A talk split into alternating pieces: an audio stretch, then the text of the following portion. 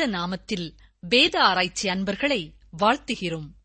சிரமத்தை பாராமல் பலவிதமான உங்கள் பணிகள் மத்தியிலும் வேத ஆராய்ச்சி நிகழ்ச்சியை கேட்க காத்திருப்பதற்காக நன்றி கூறுகிறோம்.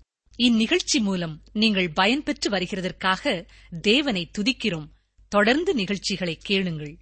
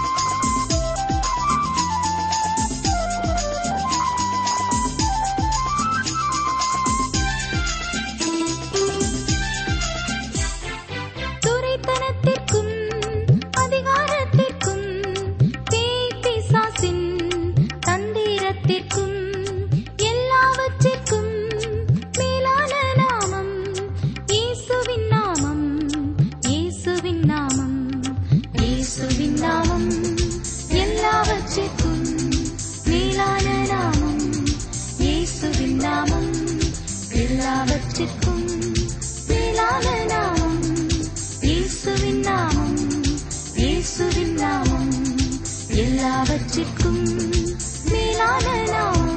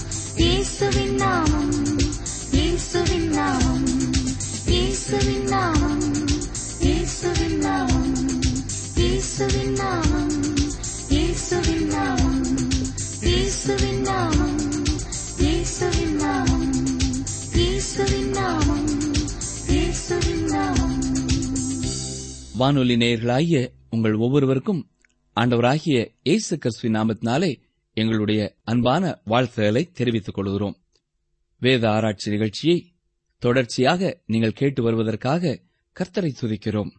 இந்த நாளிலேயும் ஆண்டுடைய வசனத்தின் மூலமாய் ஆண்டவர் நம்மோடு பேசும்படியாக தலை தாழ்த்தி ஒரு நிமிடம் இருக்கிற இடங்களிலேயே கர்த்தரை நோக்கி ஜெபிப்போமா? எங்களை அதிகமாய் நேசிக்கிற எங்கள் நல்ல ஆண்டவரே இந்த நாளிலேயும் உம்முடைய வேத ஆராய்ச்சி நிகழ்ச்சியை நாங்கள் கேட்க எங்களுக்கு நீர் கொடுத்த ஜீவன் சுகம் பலனுக்காக தாழ்மையோடும் முழு இருதயத்தோடும் நாங்கள் துதிக்கிறோம் ராஜா. உமை ஸ்தோத்தரிக்கிறோம். ஆண்டவரே இப்பொழுதும் நாங்கள் வாசிக்கப் போகிற கேட்கப் போகிற உம்முடைய வசனங்கள் எங்களுடைய அனுதின வாழ்க்கைக்கு அதிக பயனுள்ளதாய் அமையும்படியாக தூய ஆவியானவரே எங்களோடு பேச வேண்டும் என்று கெஞ்சுகிறோம். எங்களுடைய சிந்தனையிலே வேறு எந்த திசையிலேயும் நாங்கள் சிந்திக்காதபடி கருத்தூன்றி நீர் சொல்வதையே கவனிக்கக்கூடிய கிருபையை எங்களுக்கு தாரும். உம்முடைய மெல்லிய சத்தத்தை எங்களுடைய இருதயத்தின் ஆழத்திலே கேட்டவர்களாக உமக்கு நாங்கள் பரிபூர்ணமாய் கீழ்ப்படிய தூயாவியானவரே எங்களுக்கு துணை செய்ய வேண்டும் என்று இயேசு கிறிஸ்துவின் நாமத்தினாலே தாழ்மையோடு ஜபிக்கிறோம் பிதாவே. ஆமேன். இந்த நாட்களிலே நாம் ஏசாயா தீர்க்கதரிசியின் புத்தகத்தை தொடர்ச்சியாக சிந்தித்து வருகிறோம். நேற்று தினத்திலே நாற்பத்தி ஐந்து நாற்பத்தி ஆறாம் அதிகாரங்களை சிந்தித்தோம். இப்பொழுது நாம் நாற்பத்தி ஏழாம் அதிகாரத்தை தியானிக்க இருக்கிறோம். இங்கே மூன்றாவது முறையாக பாபிலோனின் அழிவை குறித்த தீர்க்க தரிசனத்தை பார்க்கிறோம். இதற்கு முன் பதிமூன்றாம் பதினான்காம் மற்றும் இருபத்தி ஓராம் அதிகாரங்களிலே இதை பார்த்தோம். பாபிலோன் மிகச் சிறிய நாடாக இருக்கும்போதே இந்த தீர்க்க தரிசனம் கொடுக்கப்பட்டது என்று முன்னர் சிந்தித்தோம். பாபேல் கோபுரம் இருந்த நாட்களிலிருந்தே இது உலகத்தின் சமய காரியங்களிலே அதிகம் தலையிட்டதாக காணப்படுகிறது. இதுவே தேவனுக்கு எதிரான வழிபாடுகளுக்கு தலைமை இடம் போன்றிருந்தது. பழைய ஏற்பாட்டின் பல பகுதிகளிலே போதை பழக்க வழக்கத்திற்கும் விக்கிரக ஆராதனைக்கும் எதிரான தீர்க்க தரிசனங்களை பார்க்கிறோம். இந்த இரண்டு பழக்க வழக்கங்களும் எந்த தேசத்தில் இருந்தாலும் அது வீழ்ச்சியையே சந்திக்கும். இதிலே நமக்கு ஆவிக்குரிய அர்த்தங்களும் உண்டு. பழைய பாபிலோன் இன்று தேவனுடைய நியாய தீர்ப்பினாலே அழிந்து போய் கிடக்கிறது. இதனுடைய மகிமை எல்லாம் போய்விட்டது. இதை போன்ற பெருமைக்குரிய காரியங்கள் தேவ ஆராதனையிலே நமக்குள்ள வீழ்ச்சிகள் எல்லாமே நம்முடைய பாபிலோனே. இன்றைய நாட்களிலே உலகம் முழுவதும் இப்படிப்பட்ட சூழ்நிலைகள் காணப்படுகின்றன. சமயத்தில் ஒன்று சேருதல் அரசியல் பொருளாதார ரீதியிலே ஒன்று சேர்தல் போன்றவை நடக்கின்றன. இவை பழைய பாபேல் கோபுரத்தையே போன்றவை. இவற்றை அந்தி கிறிஸ்து எளிதாக பயன்படுத்தி மேலே வந்து விடுவான். இவை எல்லாமே அன்றைக்கே பாபிலோனிலும் காணப்பட்ட காரியங்கள்தான். ஏசாயா நாற்பத்தி ஏழாம் அதிகாரம் முதலாம் வசனத்தை பாருங்கள். பாபிலோன் குமாரத்தியாகிய கன்னிகையே நீ இறங்கி மண்ணிலே உட்காரு. கல்தேயரின் குமாரத்தியே தரையிலே உட்காரு. உனக்குள் சிங்காசனமில்லை. நீ செருக்கு காரியம் சுக செல்வியும் என்று இனி அழைக்கப்படுவதில்லை. இறங்கி மண்ணிலே உட்காரு என்று சொல்லப்படுவது பாபிலோனுக்கு தேவன் கொடுக்கும் கட்டளை. இது எப்படிப்பட்ட கட்டளை தெரியுமா? நாம் நம்முடைய வீடுகளிலே வளர்க்கும் நாயை பார்த்து ஏ டாமி கீழே உட்காரு என்று சொல்வோம் அல்லவா? அதே போல ஒரு கட்டளைதான். இந்த விதமாகவே உலகத்திலே வலிமை வாய்ந்த நாடாக போகின்ற நாடோடே பேசப் போகின்றார் அதை தாழ தள்ளப் போகின்றார் இயேசு கிறிஸ்துவும் கலிலேயா கடலிலே பொங்கிய கடலை அமர்த்திய பொழுது அவ்விதமே அதட்டினார். அதே போன்றதொரு விதத்திலே இங்கே ஏசாயா சொல்கிறார். பாபிலோன் இங்கே கன்னிகையாக கூறப்படுகிறது. ஏனென்றால் அது இன்னும் எதிரியால் பிடிக்கப்படவில்லை. பாபிலோன் சிறிது காலத்திற்கு முன்புதான் அதிகாரத்திற்கு வந்திருந்தது. இதன் வரலாற்றை பார்க்கும்போது இது ஆதியாமும் பத்தாம் அதிகாரத்திலே பார்ப்பது போல நிம்ரோத்தையும் ஆதியாகமும் பதினோராம் அதிகாரத்திலே பார்ப்பது போல பாபேல் கோபுரத்தையும் உள்ளடக்கியதாக இருந்தது. அப்பொழுதிருந்தே இதன் வரலாறு இருக்கிறது. இங்கே காணப்படுகிற ஜுகு ராட்டுகள் பாபேல் கோபுரத்தை போன்றே வடிவமைக்கப்பட்டவை என்று ஒரு வேத வல்லுநர் கூறுகிறார். இதனையடுத்து பாபிலோனின் நிந்தையை பற்றி அவர் முன்னறிவித்ததை பார்க்கிறோம். ஏசாயா நாற்பத்தி ஏழாம் அதிகாரம் இரண்டாம் வசனத்தை பாருங்கள். ஏந்திரத்தை எடுத்து மாவரை உன் முக்காட்டை நீக்கிவிடு. வெறுங்காலும் அம்மணத்தொடையுமாய் ஆறுகளை கடந்து போ பாபிலோன் இறுதியிலே எப்படிப்பட்ட அவமானத்தை சந்திக்கும் என்பதை குறித்து இங்கே தேவன் கூறுகிறதை பார்க்கிறோம். பாபிலோன் இஸ்ரவேலை மிகவும் சிறுமைப்படுத்தியது. எனவே அது தாழ்த்தப்படும் நாள் வந்தது. ஆடையில்லாத நிலை மிகவும் அவமானத்தை தான் உண்டாக்கும். அப்படிப்பட்டதொரு அவமானத்தை பாபிலோன் சந்திக்கும். ஏசாயா நாற்பத்தி ஏழாம் அதிகாரம் மூன்றாம் வசனத்திற்கு வாருங்கள். உன் நிர்வாணம் வெளிப்படும் உன் லெச்சை காணப்படும் நான் ஒருவனையும் பாராமல் நீதியை சரிக்கட்டுவேன். தேவன் பாபிலோனை தாழ்த்துவதை யாரும் தடுத்து நிறுத்த முடியாது என்று சொல்கிறார். அடுத்து வரும் வசனத்திலே தேவன் இஸ்ரவேலை பாபிலோன் கையிலே ஒப்புக் கொடுப்பதை பார்க்கிறோம். ஏசாயா நாற்பத்தி ஏழாம் அதிகாரம் ஆறாம் வசனம் பாருங்கள். நான் என் ஜனத்தின் மேல் கடும் கோபமடைந்து என் சுதந்திரத்தை பரிசுத்த குலைச்சலாக்கி அவர்களை உன் கையில் ஒப்புக் கொடுத்தேன். நீ அவர்கள் மேல் இரக்கம் வையாமல் முதிர் வயதுள்ளவர்களின் மேல் உன் நுகத்தை மகா பாரமாக்கி பாபிலோன் மிகவும் பெரிய வலிய நாடு என்ற காரணத்திற்காக தேவன் அதனுடைய கையிலே இஸ்ரவேலை ஒப்புக் கொடுக்கவில்லை இல்லாவிட்டால் அவர்களுடைய பலத்தால் இவர்களை கைப்பற்றவில்லை. தேவன் அனுமதித்தபடியால் அவர்கள் இஸ்ரவேல் ஜனங்களை சிறைப்பிடிக்க முடிந்தது. ஆனால் அவர்கள் தாங்கள் தங்கள் வலிமையினாலே செய்ததாக கருதினார்கள். அது மிகுந்த தவறு இல்லையா? தேவனுக்கு எதிராக இஸ்ரவேலர் பாவம் செய்தபடினாலேயே அவர்களை தேவன் பாபிலோனியருடைய கையிலே ஒப்புக் கொடுத்தார் அவர் தம்முடைய ஜனங்களை நியாயம் தீர்த்தார். இந்த செய்தியை சிறிய தீர்க்கதரிசி ஆபகு கூறுவதையும் நாம் பார்க்கலாம். ஏசாயா நாற்பத்தி ஏழாம் அதிகாரம் ஏழாம் வசனத்திற்கு வாருங்கள். என்றென்றைக்கும் நாயகியாயிருப்பேன் என்று சொல்லி இந்த காரியங்களை இதுவரைக்கும் உன் மனதிலே வையாமலும் அதன் முடிவை நினையாமலும் போனாய். தேவன் தம்முடைய ஜனங்களை நியாயம் தீர்த்ததினால் இஸ்ரவேல் ஜனங்கள் பாபிலோனின் அடிமைத்தனத்திற்குள் சென்றார்கள். ஆனால் அவர்கள் தங்கள் வலிமையினாலே இஸ்ரவேலை கைப்பற்றி விட்டோம் என்று எண்ணி ஏமாற்றம் அடைந்தார்கள். என்றென்றும் தாங்கள் ஜெயமாயிருக்கப் போகிறதாக பாபிலோனியர்கள் நினைத்தார்கள். எட்டாம் வசனம். இப்பொழுதும் சுக செல்வியே விசாரமில்லாமல் வாழ்கிறவளே நான் தான் என்னைத் தவிர ஒருவரும் இல்லை. நான் விதவையாவதில்லை.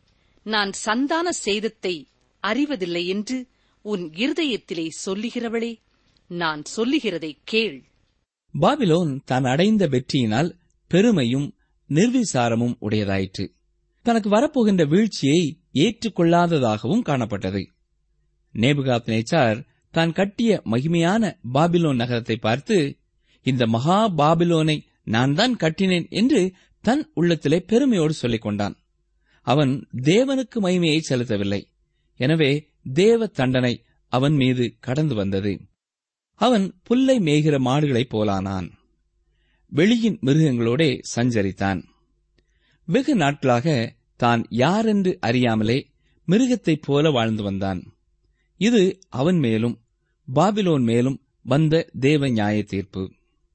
ஏசாயா நாற்பத்தி ஏழாம் அதிகாரம் பத்தாம் வசனம் பாருங்கள். உன் துன்மார்க்கத்திலே நீ திட நம்பிக்கையாயிருந்து என்னை பார்க்கிறவர் ஒருவரும் இல்லை என்றாய். உன் ஞானமும் உன் அறிவுமே உன்னை கெடுத்தது. நான் தான் என்னைத் தவிர ஒருவரும் இல்லை என்று உன் இருதயத்தில் எண்ணினாய். இன்றைய நாட்களிலும் கூட அநேகருடைய ஞானமும் அறிவுமே அவர்களை கெடுக்கிறதாக இருக்கிறதை நீங்கள் காண முடியும். தங்களுடைய திறமையினால் இதை சாதித்துவிட முடியும் என்று அவர்கள் எண்ணி பெருமையடைகிறார்கள். இதனால் பிறகு தேவ நியாய தீர்ப்படைந்து வீழ்ச்சி அடைகிறார்கள் சமுதாயத்திலே இன்று அநேகர் தங்கள் தவறான அறிவால் தவறான வழிகளிலே தவறான தொழில்களிலே ஈடுபட்டு பணம் சம்பாதிக்கிறதை நாம் பார்க்கிறோம். இல்லையா? இவர்கள் நல்ல வழியிலே மனித சமுதாயத்திற்கு நன்மை செய்வதனால் புகழ் பெறவில்லை. தவறான வழியிலே சம்பாதித்த பணத்தினால் மக்கள் மத்தியிலே மதிப்பை பெறுகிறார்கள். நம்முடைய சமுதாய நிழலிலே அவர்கள் மறையலாம். ஆனால் ஜீவனுள்ள தேவன் அவர்களை பார்த்து கொண்டே இருக்கிறார். பாபிலோனை நியாயம் தீர்த்தது போல இவர்களையும் நிச்சயம் ஒரு நாள் தேவன் நியாயம் தீர்ப்பார். ஏசாயா நாற்பத்தி ஏழாம் அதிகாரம் பன்னிரெண்டாம் வசனம் பாருங்கள். நீ உன் சிறு வயது முதல் பிரயாசப்பட்டு பழகி வருகிற உன் ஸ்தம்பன வித்தைகளையும் உன் திரளான சூனியங்களையும் நீ அனுசரித்து நில். அவைகளால் உனக்கு பிரயோஜனம் உண்டோ பலன் உண்டோ? பார்ப்போம். தேவன் மறைமுகமாக பாபிலோனை அதனுடைய மந்திர சூனியங்களுக்கு நேராக திரும்புபடி கூறுகிறார். ஏனென்றால் பாபிலோன் அதனை நம்பியது. அதனால் அநேக பிரச்சனைகளுக்குள்ளும் ஆனது. ஆகவே தேவன் அதை பார்த்து நீ இந்த மந்திர சூனியங்களை மிகவும் பெரிதாக எண்ணுகிறாய் இல்லையா? உன்னை பிரச்சனையிலிருந்து அது விடுதலை செய்யும் என்று நீ ஏன் நம்பக்கூடாது? என்று கேட்கிறார். ஏசாயா நாற்பத்தி ஏழாம் அதிகாரம் பதிமூன்றாம் வசனத்திற்கு வாருங்கள். உன் திரளான யோசனைகளினால் நீ இழைத்து போனாய். இப்பொழுதும் ஜோசியரும் நட்சத்திரம் பார்க்கிறவர்களும் அமாவாசை கணிக்கிறவர்களும் எழும்பி உனக்கு நேரிடுகிறவைகளுக்கு உன்னை விலக்கி ரட்சிக்கட்டும் இன்று பாபிலோன் குழப்பத்திற்கு அடையாளமாக காணப்படுகிறது. பாபிலோன் என்பதற்கு குழப்பம் என்றே அர்த்தம். இந்த பெயருக்கேற்றபடியே இந்த நகரம் இருந்தது. அது தன்னுடைய பொருளாதாரத்தை முற்றிலும் நம்பியிருந்தது. ஆனால் அந்த நாட்டிலே ஏற்பட்ட சில குழப்பங்களினால் அது தானாகவே வீழ்ச்சியுற ஆரம்பித்தது. அதைப் போலவே இன்று அநேகர் தங்கள் வாழ்க்கையிலே உண்டாகிற வருமானம் சொத்து செல்வம் போன்றவற்றை நம்பி உண்மையான ஜீவனுள்ள தேவனை முற்றிலும் நம்பாது காணப்படுகிறார்கள். இவர்களுக்கெல்லாம் பாபிலோனின் அழிவிலிருந்து தேவனுடைய செய்தி வருகிறதா இருக்கிறது அது எச்சரிக்கிறது. பொருளாதாரம் செல்வம் மாத்திரமே ஒருவனை நிலைநிறுத்துவதில்லை. ஜீவனுள்ள தேவனின் உதவி மிகவும் அவசியம். இதனைத் தொடர்ந்து நாம் ஏசாயா நாற்பத்தி எட்டாம் அதிகாரத்திற்குள்ளே கடந்து வருவோம். இந்த மூன்று பிரிவுகளின் கடைசி பகுதியும் துன்மார்க்கருக்கு சமாதானம் இல்லை என்று முடிவுறுகிறதை நீங்கள் பார்க்கலாம். மேசியா சமாதானத்தை கொண்டு வருகிறவராக இருக்கிறார். அவரை தள்ளிவிட்டவர்களுக்கு சமாதானம் இல்லை. விக்கிரகங்களுக்கு நேராக திரும்புவது தேவனை விட்டு பின்வாங்குவதாகும். விக்கிரகங்கள் பின்னால் செல்வது பாபிலோனுக்கு நேராக செல்வதாகும். இந்த புஸ்தகத்திலே தேவன் கல்வாரியின் தனிமையான சாலையிலே பயணம் செய்கிறதை காண முடியும். ஏசாயா நாற்பத்தி எட்டாம் அதிகாரம் முதலாம் வசனம் பாருங்கள். இஸ்ரவேல் என்னும் பெயர் பெற்று யூதாவின் நீரூற்றிலிருந்து சுரந்தவர்களும் கர்த்தருடைய நாமத்தின் மேல் ஆணையிட்டு உண்மையும் நீதியும் இல்லாமல் இஸ்ரவேலின் தேவனை அறிக்கையிடுகிறவர்களுமான யாக்கோபின் வம்சத்தாரே கேளுங்கள். சிலர் யூதா வேறு இஸ்ரவேல் வேறு என்று சொல்கிறார்கள். அது தவறு என்று தேவன் இந்த வசனத்திலே கூறுகிறதை நீங்கள் காண முடியும். தேவன் கொடுத்த பெயரை மாற்ற நினைக்காதிருங்கள். இங்கே முழு இஸ்ரவேலை பற்றியே தேவன் கூறுகிறார். அவர்கள் ஆபிரகாம் ஈசாக்கு யாக்கோபு போன்றவர்கள் வழியாக தேர்ந்தெடுக்கப்பட்டவர்கள் வரிசையிலே வந்தவர்கள். இன்றைய நாட்களிலேயும் இஸ்ரேல் தேசம் தேவனுக்கு செவி சாய்க்க வேண்டியது அவசியம். ஆனால் இன்று இஸ்ரேல் தேசம் தேவனை விட்டு தூரமாய் நிற்கிறது. இன்று அவர்கள் கர்த்தருடைய நாமத்தை சார்ந்தவர்கள் போல காணப்பட்டாலும் உண்மையும் நீதியும் இல்லாத பலன் இல்லாத ஒரு வழியையே உடையவர்களாக இருக்கிறார்கள். அவர்கள் மற்ற நாடுகளுக்கு நேராக திரும்புவதினாலே பிரச்சனை தீர்ந்து விடுவதில்லை. அவர்கள் தேவனிடத்தில் திரும்பினாலேயே தேவ உதவி வரும். இதுவே அவர்களுக்கும் நமக்கும் ஏற்ற தீர்வு. ஏசாயா நாற்பத்தி எட்டாம் அதிகாரம் இரண்டாம் வசனம் பாருங்கள். அவர்கள் தங்களை பரிசுத்த நகரத்தார் என்று சொல்லி சேனைகளின் கர்த்தர் என்னும் நாமமுள்ள இஸ்ரவேலின் தேவன் மேல் பற்றுதலாயிருக்கிறார்கள் இஸ்ரவேல் ஜனங்கள் தாங்கள் எருசலேம் நகரத்தின் குடிகள் என்றும் தேவனுடைய பிள்ளைகள் என்றும் சொல்லிக்கொள்ள ஆசைப்படுகிறார்கள். அதில் பெருமை கொள்கிறார்கள். இவையெல்லாம் பெயரளவிற்கே அவர்கள் உண்மையிலே தேவனுக்கு அந்நியர்களாக காணப்படுகிறார்கள். ஏசாயா நாற்பத்தி எட்டாம் அதிகாரம் நான்காம் வசனம். நீ கடினமுள்ளவனென்றும் உன் பிடரி நரம்பு இரும்பென்றும் உன் நெற்றி வெண்கலமென்றும் அறிந்திருக்கிறேன். இஸ்ரவேல் ஜனங்களை எகிப்திலிருந்து புறப்பட பண்ணினதிலிருந்து அவர்கள் வணங்கா கழுத்துள்ளவர்கள் என்பதை தேவன் அறிவார். அருமையானவர்களே அவர்களும் நாமும் நல்லவர்கள் வல்லவர்கள் என்பதனாலே தேவன் நம்மை தெரிந்து கொள்ளவில்லை. அவருடைய கிருபையினாலும் நம்முடைய மிகப்பெரிய தேவையை அவர் பார்த்து இறங்கினதினாலுமே தேவன் நம்மை தெரிந்தெடுத்திருக்கிறார். ஏசாயா நாற்பத்தி எட்டாம் அதிகாரம் பன்னிரெண்டாம் வசனத்திற்கு வாருங்கள். யாக்கோபே நான் அழைத்திருக்கிற இஸ்ரவேலே எனக்கு செவிக்கொடு நான் அவரை நான் முந்தினவரும் நான் பிந்தினவருமாமே. தான் கூறுவதை கேட்கும்படி அந்த ஜனங்களுக்கு தேவன் வேண்டுகோள் விடுப்பதை இங்கே பார்க்கிறோம். நான் அழைத்திருக்கிற இஸ்ரவேலே என்று இங்கே சொல்லப்படுவதை கவனியுங்கள். தேவன் தொடர்ந்து முழு இஸ்ரவேலையும் குறிப்பிட்டு சொல்லாமல் மீந்திருக்கிற இஸ்ரவேலரை மாத்திரம் குறிப்பிட்டு இவ்வாறு கூறுகிறார். பதினைந்தாம் வசனம். நான் நானே அதை சொன்னேன். நான் அவனை அழைத்தேன். நான் அவனை வரப்பண்ணினேன். அவன் வழி வாய்க்கும். இது தேவனுடைய இருதயத்திலிருந்து புறப்படும் கனிவான வார்த்தைகள். இப்பொழுது பதினாறாம் வசனத்தை பாருங்கள். நீங்கள் என் சமீபத்தில் வந்து நான் சொல்வதை கேளுங்கள். நான் ஆதி முதற்கொண்டு அந்தரங்கத்தில் பேசவில்லை. அது உண்டான காலம் துவக்கி அங்கே நான் இருந்தேன். இப்பொழுதோ கர்த்தராகிய ஆண்டவரும் அவருடைய ஆவியும் என்னை அனுப்புகிறார். இங்கே ஏசாயா தூதுவராக காணப்படுகிறார். தேவன் அவர்களோடு வேண்டிக் கொள்கிறார் அவ்வாறு அவர் வேண்டிக் கொள்ளும்போது இயேசு கிறிஸ்துவின் சத்தத்தை நாம் அதில் கேட்க முடியும். தேவன் இஸ்ரவேல் ஜனங்களுக்கு கொடுத்த வாக்கு தத்தத்தின்படி முழுமையும் அவர்களை ஆசீர்வதிக்க இயலவில்லை.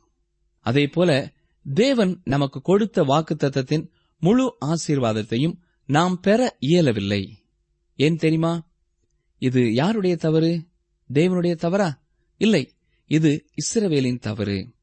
நம்முடைய தவறு. ஆகவே முழுமையான ஆசீர்வாதங்களை பெற இயலவில்லை. ஏசாயா நாற்பத்தி எட்டாம் அதிகாரம் பத்தொன்பதாம் வசனம். அப்பொழுது உன் சந்ததி மணலத்தனையாகவும் உன் கற்ப பிறப்பு அதன் அணுக்களத்தனையாகவும் இருக்கும். அப்பொழுது அதன் பெயர் நம்மை விட்டு அற்றுப் போகாமலும் அழிக்கப்படாமலும் இருக்கும். தேவனிடத்தில் திரும்பும்போது உண்டாகும் ஆசீர்வாதத்தை இங்கே அவர் சொல்லுகிறார். ஏசாயா நாற்பத்தி எட்டாம் அதிகாரம் இருபத்தி இரண்டாம் வசனம் பாருங்கள். துன்மார்க்கருக்கு சமாதானமில்லை என்று கர்த்தர் சொல்லுகிறார். தேவன் தருகிற இறுதி ஆசீர்வாதமான வார்த்தைகளை பார்த்தீர்களா? அவர் ஒருவரே சமாதானம் தர முடியும். ஒருவன் தேவனை விட்டு வெளியே இருந்தான் என்றால் பாவத்தில் வாழ்ந்தான் என்றால் அவனால் இன்றைய உலகத்திலே சமாதானத்தை பெற்றுக்கொள்ள முடியாது. நமக்கு பல்லாயிரக்கணக்கான வரலாற்று நிகழ்ச்சிகள் மனிதர்கள் இதற்கு சாட்சிகளாக காணப்படுகிறார்கள். உலக வரலாற்றிலிருந்து இந்த வசனத்தின் நிறைவேறுதலை நாம் காண முடியும். தேவன் இல்லாதவன் சமாதானம் இல்லாதவன். என்னை கேட்டுக்கொண்டிருக்கிற அருமையான சகோதரனே சகோதரியே உங்களுடைய வாழ்க்கையிலே தேவனாய கர்த்தர் இருக்கிறாரா?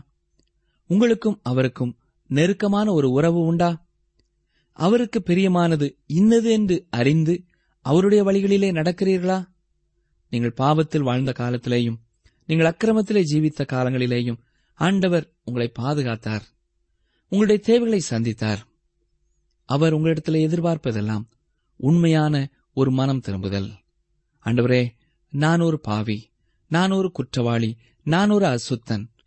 இதை ஒத்துக்கொண்டு உடைய இரத்தத்தினாலே என்னை கழுவும் உடைய பரிசுத்தாவியினாலே என்னை பலப்படுத்தும் என்று ஜெபிக்கிற ஒவ்வொருவருடைய வாழ்க்கையிலையும் அவர் பிரவேசித்து அவர்களுக்கு புது வாழ்க்கை தர அவர் ஆயத்தமுள்ளவராய் இருக்கிறார்.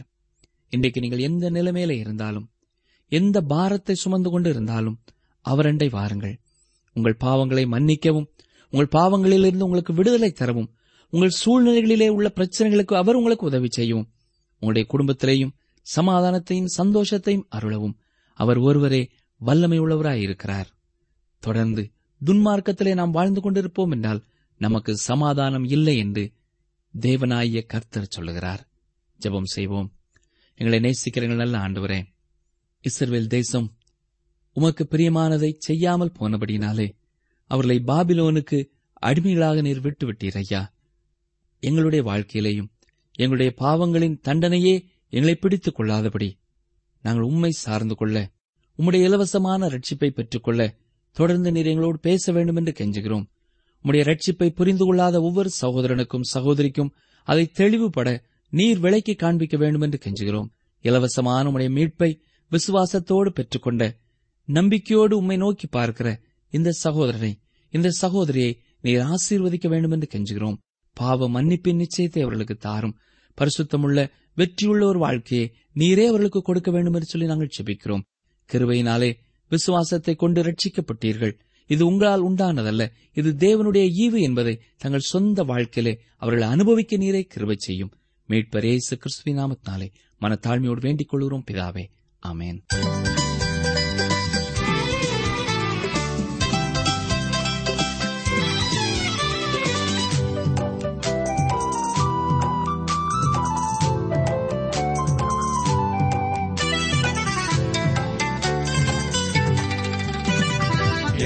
எனக்காய் ஜீவன் விட்டவரே என்னோடு இருக்க எழுந்தவரே என்னை என்றும் வழி நடத்துவாரே என்னை சந்திக்க வந்திடுவாரே. ஏசு போதுமே ஏசு போதுமே எந்த நாளிலுமே என் நிலையிலுமே என் வழியிலே ஏசு போதுமே.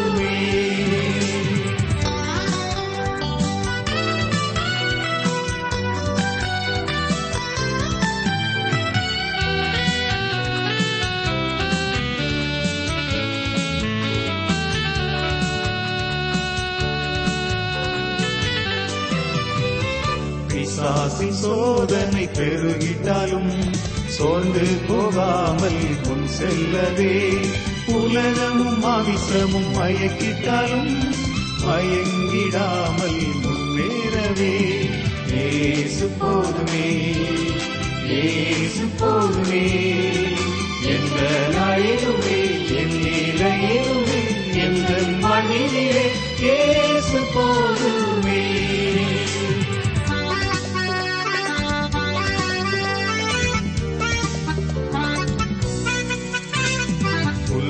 புல்லுள்ள இடங்களில் மேய்த்திடுவார்.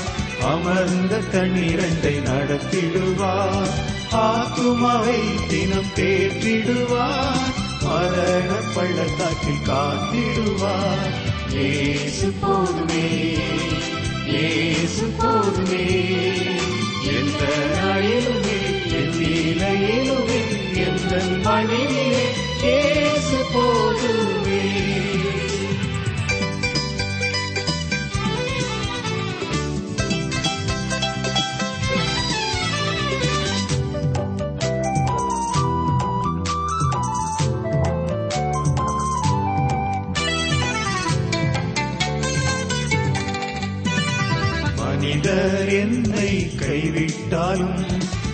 மாமிசம் அழுகி நாரிட்டாலும் ஐஸ்வர்யம் யாவும் அழிந்திட்டாலும் ஆகாதவன் என்று கழிவிட்டாலும் ஏசு போதுமே ஏசு போதுமே. எந்த நாளிலுமே என் நிலையிலுமே எந்த மணியிலே ஏசு போதுமே. நீங்கள் தொடர்பு கொள்ள வேண்டிய எமது முகவரி வேத ஆராய்ச்சி டி டபிள்யூஆர் தபால் பெட்டி எண் நூற்று முப்பத்தி நான்கு திருநெல்வேலி இரண்டு தமிழ்நாடு. எங்கள் தொலைபேசி எண் தொன்னூற்று நான்கு நாற்பத்தி இரண்டு இருபத்தி ஐந்து இருபத்தி ஆறு இருபத்தி ஏழு. மீண்டும் கூறுகிறோம். தொன்னூற்று நான்கு நாற்பத்தி இரண்டு இருபத்தி ஐந்து இருபத்தி ஆறு இருபத்தி ஏழு. கர்த்தர் தம்முடைய ஜனத்தின் சிறையிருப்பை திருப்பும் போது யாக்கோபுக்கு களிப்பும் இஸ்ரவேலுக்கு மகிழ்ச்சியும் உண்டாகும். சங்கீதம் பதினான்கு ஏழு. கர்த்தர் தம்முடைய ஜனத்தின் சிறையிருப்பை திருப்பும் போது யாக்கோபுக்கு களிப்பும் இஸ்ரவேலுக்கு மகிழ்ச்சியும் உண்டாகும். சங்கீதம் பதினான்கு ஏழு.